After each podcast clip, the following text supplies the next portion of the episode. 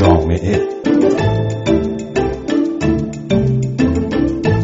سلام به شما در یک آخرین روز هفته دیگر در بعد از ظهر جمعه. من فهیمه خضر حیدری هستم، تهیه کننده مجله جامعه رادیو فردا. سپاسگزارم که این هفته هم با ما همراه هستید. در این مجله جامعه هم مثل هر هفته نگاهی می‌کنیم کوتاه به آخرین خبرها از حوزه جامعه و بعد در گزارشی خواهیم پرداخت به مسئله شورای شهر تهران. شوراهای شهر به زودی آغاز به کار خواهند کرد و اینکه چه کسی رئیس شورای شهر پایتخت خواهد شد، مسئله‌ای است که تلاش کردیم در مجله جامعه این هفته از زوایای مختلف به اون نگاه کنیم. پیش از چیز خبرها رو با هم بشنویم.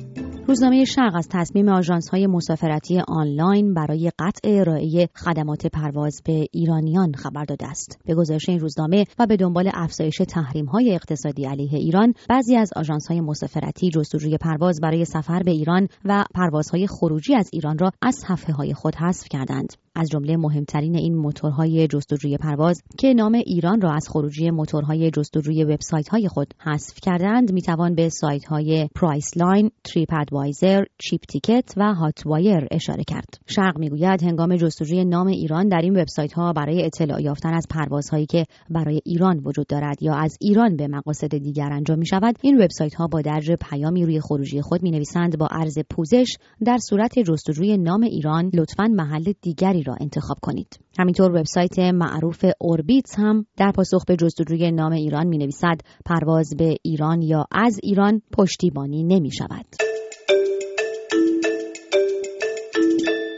مدیر سازمان دیدبان حقوق حیوانات با بیان اینکه مدتی است در بعضی از سایت‌های اینترنتی طول شیر به قیمت 5,700,000 تومان به حراج گذاشته شده است، به خبرگزاری مهر گفته هیچ واکنشی از سوی مسئولان سازمان محیط زیست در این باره دیده نشده. شهرام شریفی امیری گفته است برخورد نکردن مسئولان با فروش علنی انواع اقسام حیوانات ممنوعه در سایت‌های اینترنتی نتایجی به گفته او نزدیک به کمدی به بار آورده، تا جایی که در آخرین نمونه یک شیر 2 ماهه آشکارا برای فروش گذاشته شده است.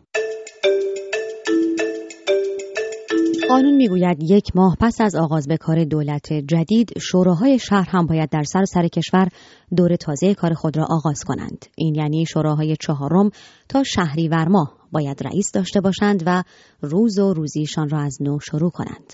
گزینه‌های مطرح برای ریاست شورای شهر تهران، مهدی چمران که از 10 سال پیش جایگاه ریاست را در اختیار داشته و احمد مسجد جامعی از اعضای اصلاح طلب شورای شهر. از سوی دیگر این روزها شمارش معکوس برای انتخاب شهردار آینده پایتخت هم آغاز شده.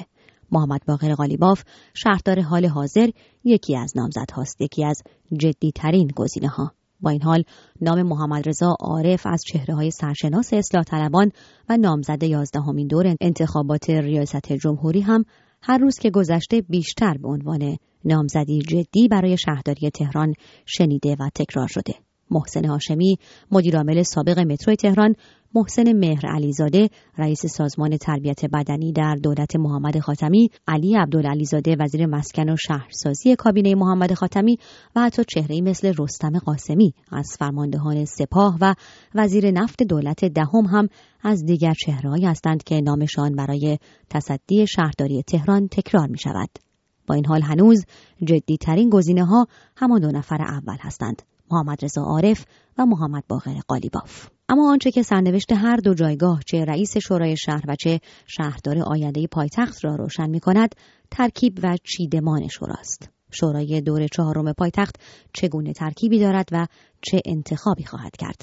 صدیقه وسمقی از اعضای اولین دوره شورای شهر تهران: 1 تعداد اقلیتی از اصلاح طلبان هستند و عده بیشتر این مجموعه از اصولگرایان هست. ببینید در شورا اگر مبنای کارشناسی و علمی باشه، خیلی بحث این که حالا گرایش‌های سیاسی چگونه است به نظر من اهمیتی نداره و تجربه ما در شورای دور اول نشون میداد که ما در هر موضوعی که علمی و کارشناسی بحث می‌کردیم، گرایش‌های مختلف سیاسی در اون رابطه به نتیجه مشترک می‌رسیدیم به راحتی.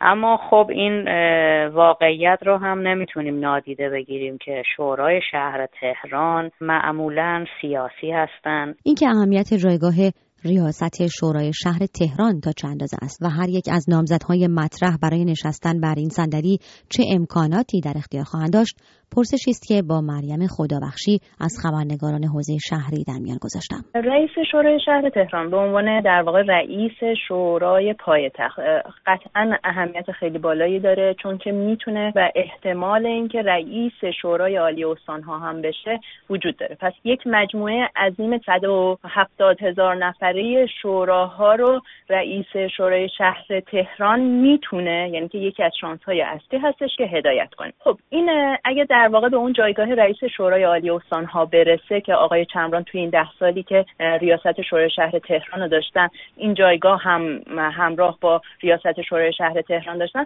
خب این جایگاه جایگاه خیلی بالایی هستش، چون که این فرد میتونه به طور مستقیم با مجلس ارتباط برقرار کنه، مشکلات شوراها رو مطرح کنه و از طرف دیگه با قوه مقننه، قوه مجریه و دولت این ارتباط رو داشته باشه. این جایگاه مهم و اثرگذار در نهایت و در رقابت بین احمد مسجد جامعی و مهدی چمران بیشتر احتمال دارد که به کدام یک برسد. آیا اصولگرایان موفق خواهند شد بار دیگر مهدی چمران را بر صندلی ریاست شورای شهر پایتخت بنشانند یا اصلاح طلبها با وجود کم تعدادتر بودنشان احمد مسجد جامعی اصلاح طلب را به ریاست میرسانند؟ مریم خدابخشی: شورای شهر تهران توی این دوره 31 عضو داره. دوره قبل 15 عضو بود. حالا اگه ما بخوایم ترکیب شورا رو تقسیم بندی کنیم تقریبا نزدیک به هم هستش. الان به طور قطع 15 تا عضو اصولگرا در شورای شهر تهران هستن، 13 تا عضو اصلاح طلب هم وجود داره که البته ما بین آقای مفتح که احتمالا از شورا خارج بشن و به مجلس برن وجود داره که میرسه تعداد اعضای اصلاح طلب شورا به 14 نفر. حالا ما میگیریم بین 15 اصولگرا و 14 اصلاح طلب.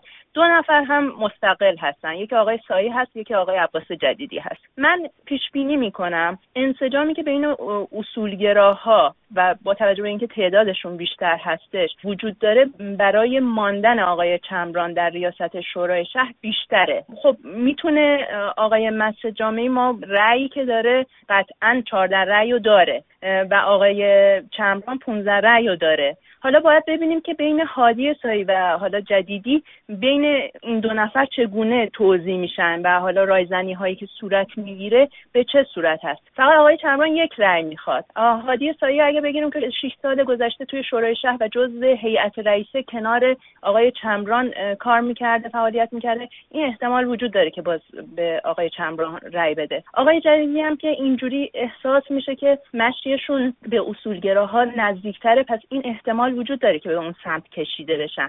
پس شانس بازم آقای چمران برای اینکه رئیس شورای شهر تهران بشه بیشتر هست. با وجود آنکه به نظر میرسد مهدی چمران شانس بیشتری برای تکرار ریاست خود در شورا داشته باشد، اما صدیقه وسمقی امیدوار است که آقای چمران به نفع چرخش مدیریت از نامزدی دوباره چشم پوشی کند. من واقعا از اینکه یک فرد برای مدت طولانی رئیس باشه در هر جا، حالا شورای شهر تهران باشه یا در نهاد دیگه، این رو من مضر به حال اون نهاد میدونم. من امیدوارم که این دوره آقای چمران خودشون اصلا کاندیدا نشن و فرد دیگری انتخاب بشه، چون به هر حال ما خود ما هم در دوره اول شورا که بودیم این قرار رو گذاشته بودیم که واقعا دوره‌ای باشه. مریم خدابخشی خبرنگار حوزه شهری همچنین در اشاره به کارنامه مهدی چمران در مقام ریاست شورای شهر پایتخت از اعمال سلیقه‌های فردی و محدودیت‌ها در دوره ریاست او میگوید